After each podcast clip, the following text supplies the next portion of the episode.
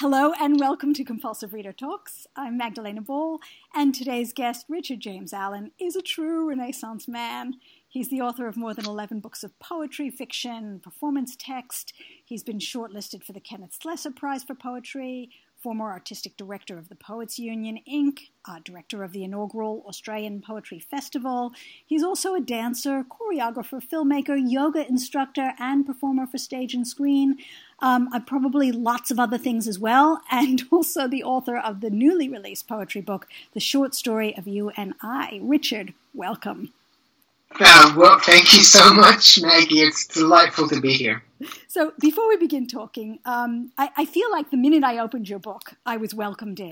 And I feel like I want to give readers that joy as well. So could I please ask you to open the show with Delicate Awakening, which is the opening of your book, and perfect opening, I might say? Oh, thank you very much. I'd be thrilled. Delicate Awakening. Getting me out of sleep must be done delicately, like raising an ancient shipwreck slowly and in one piece up from the seabed. Once I'm awake, I can be present, magnificent, but keep an eye on me as all my separate pieces yearn to fold back into the sea. You know, I think the thing about this poem, Delicate Awakening, which opens the book, is it's trying to invite the reader into the sort of liminal, fluid consciousness that I'm trying to explore in the book. The next poem, Schlafwagen and Wunderkammer, is about someone in a sleeping car traveling overnight through Europe, and their mind sort of moves from different things to different things. And I think these poems are trying to bring us into, let's say, alternative states of consciousness that flow through the book. So I'm trying to sort of warm people into that, and the sort of half awake, half asleep, odd and interesting qualities that come from that. In that poem in particular, you do that very well. Like you start with this metaphysical, and then you take us to someplace very specific and very visual in a way that feels almost filmic. Yeah, well, I think, film is I think it was George Miller who said cinema is public dreaming. I think the poem is trying to bring us to different states where we're not just our normal everyday selves, but we start to touch on other states of consciousness and feeling that are more metaphysical. And I'm interested in that in general. I guess I feel in general that if we just box ourselves into highly normalized, shall we say, normative, to use a trend term, sort of materialist lives, then we miss out a lot of the possibilities of what we could be as beings. So I'm interested in sort of opening up some of those cracks to other aspects of what we can think and feel and connect to, and be bigger, be broader, be more expansive. Mm. And, these poems are, I guess, trying to explore some of that. Yes. I mean, the thing I particularly like about Delicate Awakening is that you kind of set up this, I think of it as almost like Sid Corman-esque, I'm here because you are, because you are. Right. Yeah. It's almost like, I'm here, you've woken me up, or we have a relationship together. Well, I mean, I think that the one thing about this book, the epigraph that comes before is my poems are sleeping in these pages waiting for you to rouse them. Mm. And then we have the dedication is for you, and then it goes for Delicate Awakening. So those are actually flowing one to the other. And I sometimes describe this book as a fractured love story in 57 poems. And I actually count that little epigraph when I say 57, because I think it's a kind of a love story between the writer and the reader, maybe an idealized writer and idealized reader, but exploring that relationship, which is a very beautiful and intimate relationship, And the book is a very beautiful and intimate form for that. And I think, you know, there are reasons why we should still keep having books as well as, you know, performances and online things. It's this kind of very personal relationship that happens through the medium of the book, and I guess through that sort of wherever it is relationship between the writer and the reader. So yeah, that's a quite interesting point that you make, that it's kind of like setting it up like if you're not there, I'm not there either. Yes, I'll fall back. Yeah, exactly. I'm only here for as long as you are. You are so smart, Maggie. It's scary. So, look, the other thing that I noticed immediately, and I'm not the only one to have said this, but is the balance, obviously, in the book between these long, quite complicated, almost exuberant poems, and then the utterly condensed, the brief poems. And to me, you've said it was like a heartbeat, and I can see that. But I almost felt, and I said this in my review, that it's a bit like inhalation and exhalation, that there's a kind of motion between that condensation and the expansion. Look, I think those are both really interesting metaphors for it. Look, put it this way, my previous book, Fixing the Broken Nightingale, was in 5 sections with an introductory, a prologue, and an epilogue. And I'm very interested in the idea that to think of each book as a kind of, I mean, obviously you can just read any poem within the book, but a kind of livre composé idea, a composed book, a structure that is unique to that. And I was very happy with the way Fixing the Broken Nightingale worked out, but I didn't want to just repeat it, and also I didn't think the material warranted being broken up into formal sections. It was more about this sort of seamless, seamy flow between different states of mind and feeling and consciousness. But at the same time, I was super conscious of the fact that without having those section breaks, I needed to move people through. I needed people to keep going and to want to keep going. So this pulsing action, whether you call it pulsing from the breath or the in and out of the breath or the pulsing of the heart, or just an energetic pulsing that allows you to go deeply into something quite layered and intense, and then have this little break of the short poem, which is, you know, snappy and cute and just hits you immediately. I was just really thinking about the experience of the reader and how they would dance with me through the book, or breathe with me through the book, or pulse with me through the book, so that the rhythm and the energy keeps going. So it's very rhythmic. It's a very rhythmic book.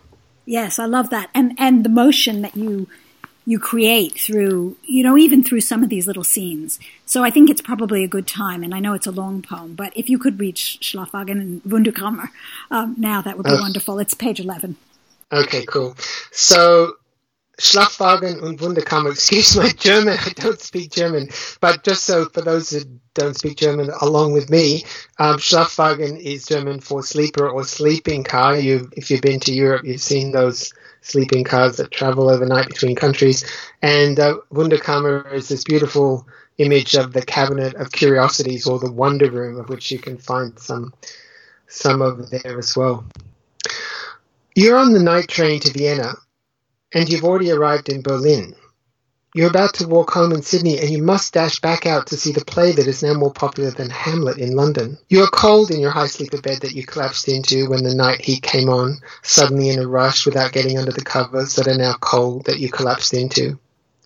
You are wrapped in an old overcoat you don't remember owning, dreaming of trying to stay awake in a high-raked hall of a tall-walled university, listening to a lecture on the mechanics of flashback, and your mind keeps wandering to a back shed somewhere beyond the wall in East Germany, full of homemade contraptions that were far too unreconstructed ever to be sent to a Dickensian-looking patent office, piled high with yellowing documents that curl like 19th-century moustaches.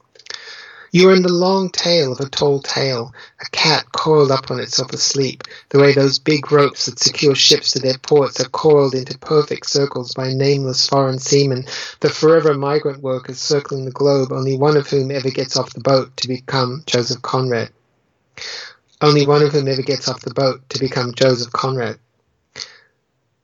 You're being asked by your roommate your bunkmate, your companion. What do you call someone traveling with you on a night train in one of the lower bunks, a person who, for reasons unknown, shall remain nameless, to set an alarm so that she, oh, yes, she, that much you can know, can wake up before the guard, who has no English, comes with the croissants.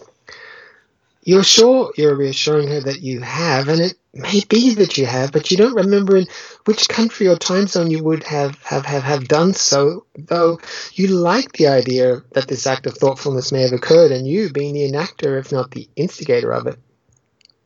You're thinking that you may have to be the alarm clock yourself, though your clock hands are still wrapped inside your imaginary overcoat, and not a lot about the rest of you resembles a device for the capture and distribution of time. You're of the opinion that when you fell into the sleep in a cocoon of vibration, you were sure, or at least fairly certain, that it would be a normal sleep, that is to say, just like any other sleep, but on the contrary, it feels as if you have been having the whole history of consciousness downloaded into the databanks of your body, which for an unspecified period of time have replaced your usual selves. But this is most odd, as you're not sure you believe anymore that consciousness has a history, though you might go so far as to offer that it gets woven into history, finally realizing that it was only ever a visitor to the aforementioned state over not sure what, really, playing hide and seek in the winding corridors and hallways of time and personality, a game it got caught up in, but now understands it can step away from any time it wishes to exit time, that is to say, whenever it no longer wishes to be part of the here, and the now, and the then, and the to come. Knock, knock, knock. So the question the guard asks you, in English, by the way, is not, would you care for some breakfast? But are you ready to be awoken from this dream of timelessness? Or would you prefer to remain in a room of marvels, a disembodied spectacular down the rabbit hole of the Fantasia elevator, taking up semi-permanent residence in the cross-eyed manifesto of time, masterpieces of continuous previousness, a conspiracy of angels flocking in all directions at the holy speed of intuition as you learn to live in the fantastic space? So wonderful, and thank you for reading that. I know it's not an easy poem to read. It's not an easy poem to read. Perhaps you could just clean up those messy bits. No, that's fine, but I didn't mean to kind of put you on the spot because you've got such long sentences without punctuation, but I really feel that in many ways it kind of encapsulates what you do in this book, which is to kind of play around with, again, you know, what are really kind of narrative style linear progressions. I mean, it could just be a trip on a train. And yet there's a kind of fantastical element about like maybe the timelessness, as you talk about, of this and how it's almost recurring, it's almost permanent. It's in the past, but it's now. And it's just you know, sort of marvelously done sonically as well as intellectually. Oh, thank you. Well, it's definitely... about time, place, distortion, isn't it? I mean, you're sort of, as you say, there, you're not there, you're in the past, you're in the future. Time expands, time contracts, doubles back on itself. Keeping in mind, of course, that time is actually an illusion that we create. So, you know, why not? That's right. It's an illusion and it's real. One of those lovely koans, which I think feature through the book nicely, too. Oh, thank you. Yes. I think it's interesting. I was just having a chat with my daughter, Jadzia, actually, about the concept of time blindness, and that some people are time blind and they can't see time. And that's a state that we don't, you know, sort of recognize as a serious thing, but, you know, someone like Oliver Sacks would have recognized it. And then, is it bad to be time blind? Well, maybe, you know, if time is... you know, a sort of a fairly rigid structure that we've agreed on but actually constructed, and relates to a whole series of social and political ideological structures. Well, maybe someone who's time blind is actually someone who can access something more close to what time really is, or what's behind time, or, you know, I don't know the answers, but I like thinking about things like this. Yes, and, you know, is that what we're striving for when we meditate, for example, to just temporarily... Exactly. Yes. Well, you're definitely trying to, you know, I mean, I remember Joseph Campbell saying something like, what was it, a beautiful phrase, sorry, just have to think for a sec. It was something along the lines of, Eternity has nothing to do with time. Eternity has nothing to do with time. And I thought, oh, what does he mean? It's so complex. And then I realized, well, my thought about it was that he's saying that when you're accessing, say, in meditation or in altered states of consciousness of various kinds, you're accessing ideas of eternity. They are outside of the whole time concept. Yeah, it's like saying black has nothing to do with color. Exactly. So, and yet it's central to our idea of what time is, eternity. Well, yeah, it is, and also central to our ideas of what, you know, all kinds of ideas about life, death, afterlife, spirituality, deities of various kinds.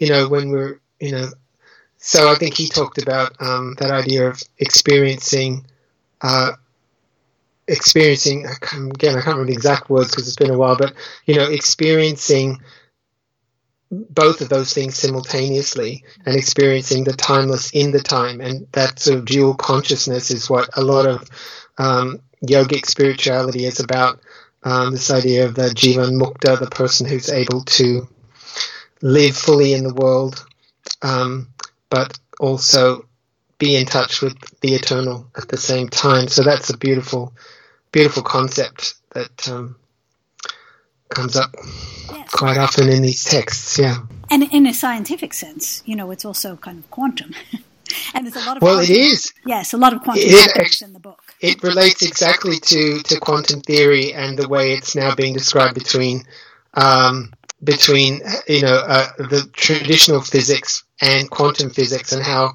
The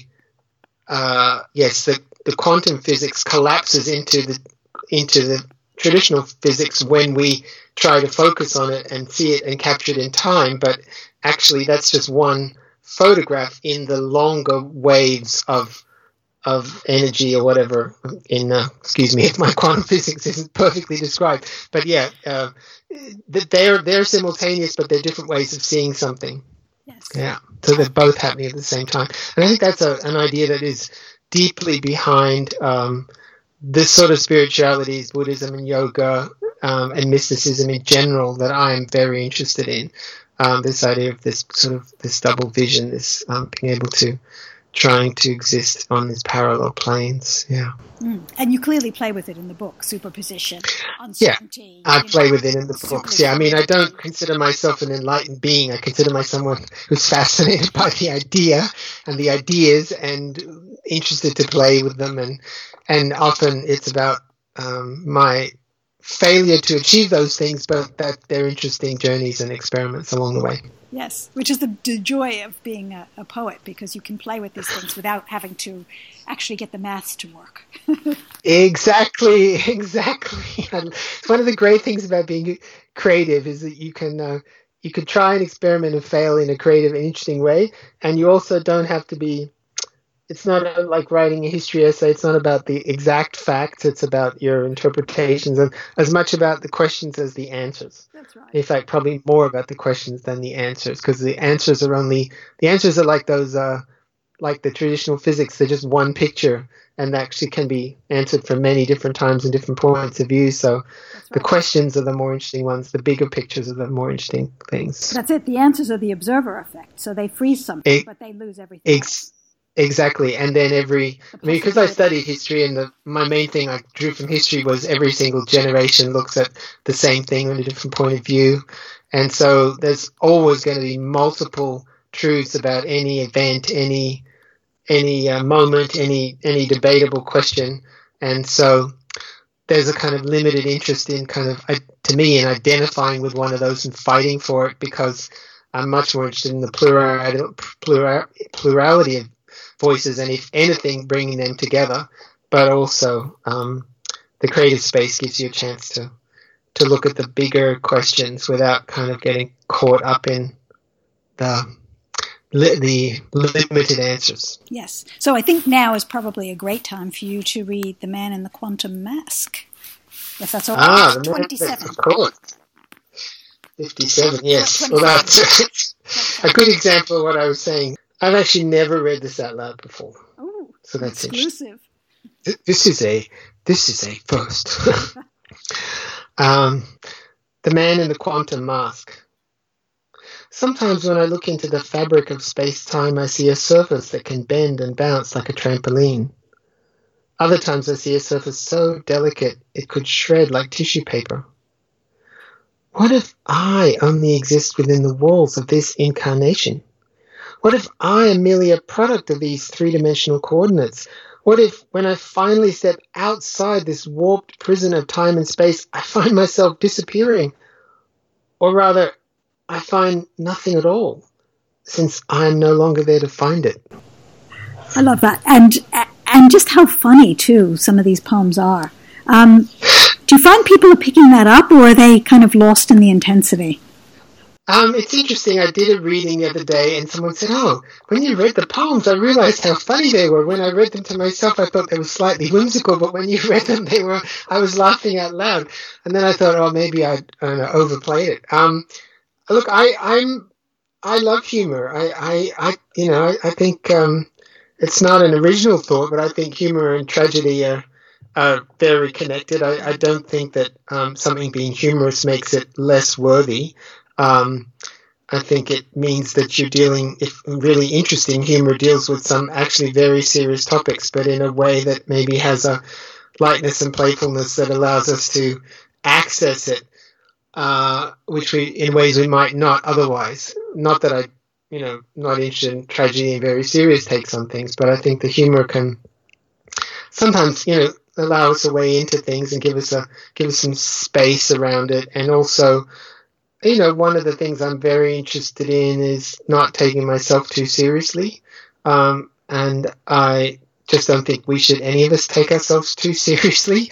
Because we're so limited, it's like that would be pretty silly to take ourselves too seriously. So being able to kind of play with that and have a bit of self-deprecation in the process and not, that's okay with me.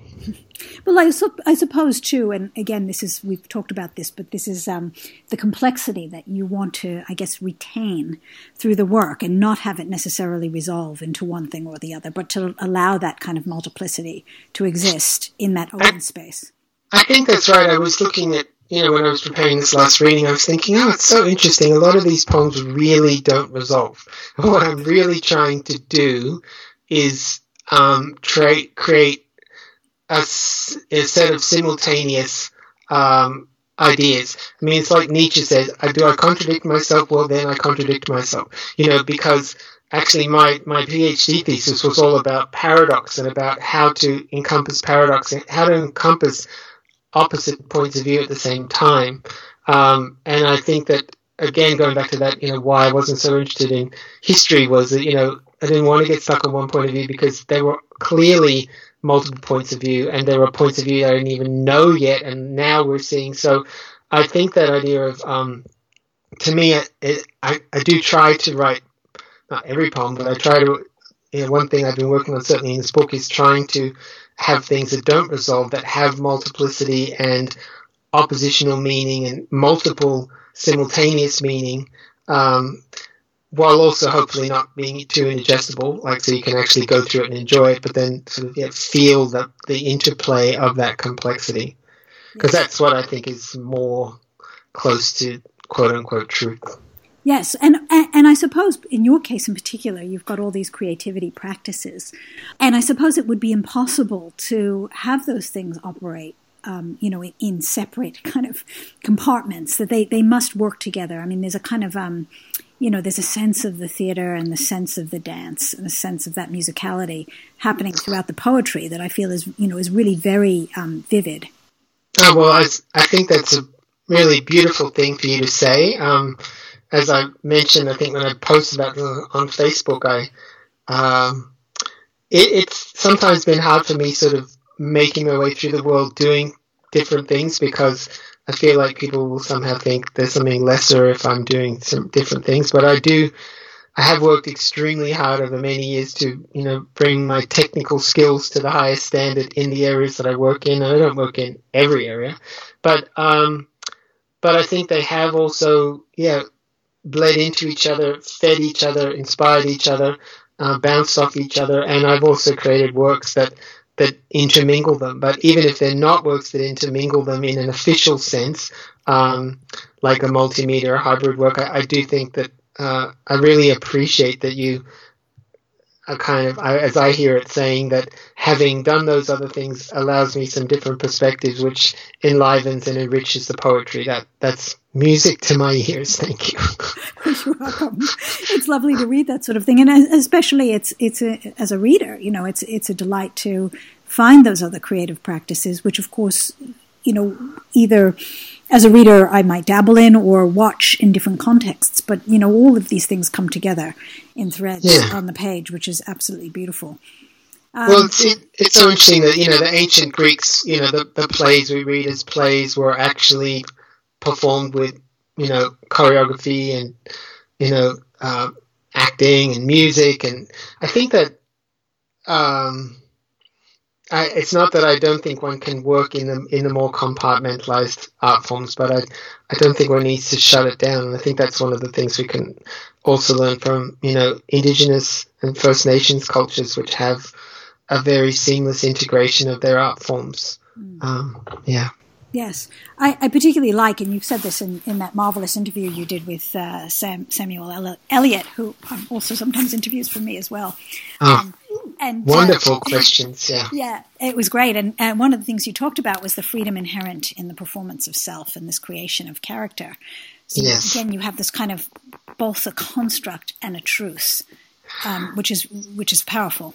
Yes. Well, I didn't want, this is not a confessional book. This is not sort of Robert Lowell, Sylvia Plath territory. I think that everything in the book is true and felt, and there's nothing, you know, there's the whimsical things, but it's full of things that I felt. And I think most things I've written, I have experienced or felt on some level, but it's not autobiographical in the sense that, oh, well, who was that person or who's this speaking to? Or, and it was liberating to, as you say, to find a play with those things and to create in a way this sort of, narrative, this sort of story, which basically, I guess, the first part is, you know, introducing this character who's quite quirky and has all these issues with what is the nature of truth and who they are and their consciousness, and then they meet another person, and there's this very vibrant, dynamic relationship, and then that person, something happens to them, and it's a kind of a mourning,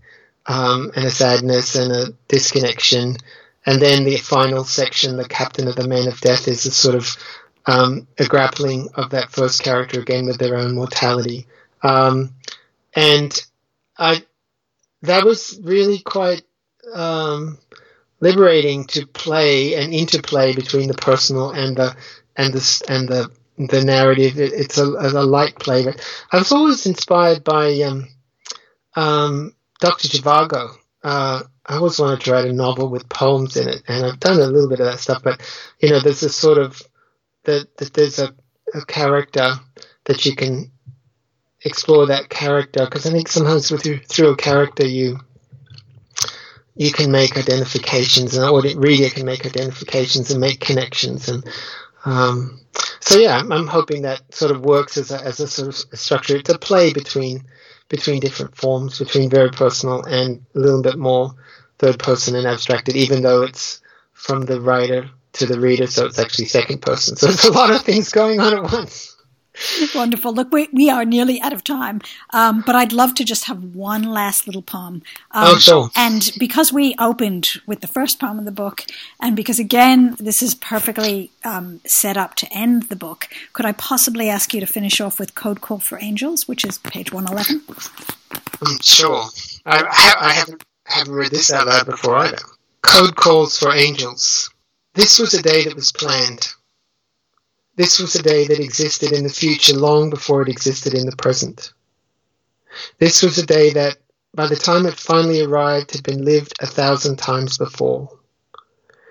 This was a day that, even though the days before were full of storm and drang and everything that could possibly distract you, you called off the search to be happy.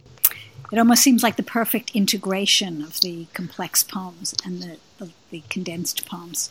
I'm so glad you said that, because I'll just tell you a little story, which is I had done the whole manuscript, and it's always this tricky place when you have a manuscript and then you write a new poem, and they're writing some things, and I was like, I really think this poem should go in there, but am I going to ruin the structure because it ends so strongly with the Captain of Men of Death? But I had a very strong feeling that, you know, you want to be able to go to a book and look at the first and the last poems, and the last poem before is way too long for that.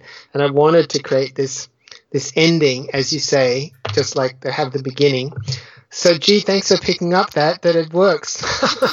It does. It works beautifully. And that is definitely all we have time for. But thank you so much for taking some time to chat with me today, Richard. It's been an absolute pleasure. Thank you, Meg. It's absolutely my pleasure as well. Thank you for all of your interviews and reviews. They're a very great benefit to us all. Thank you. Bye for now.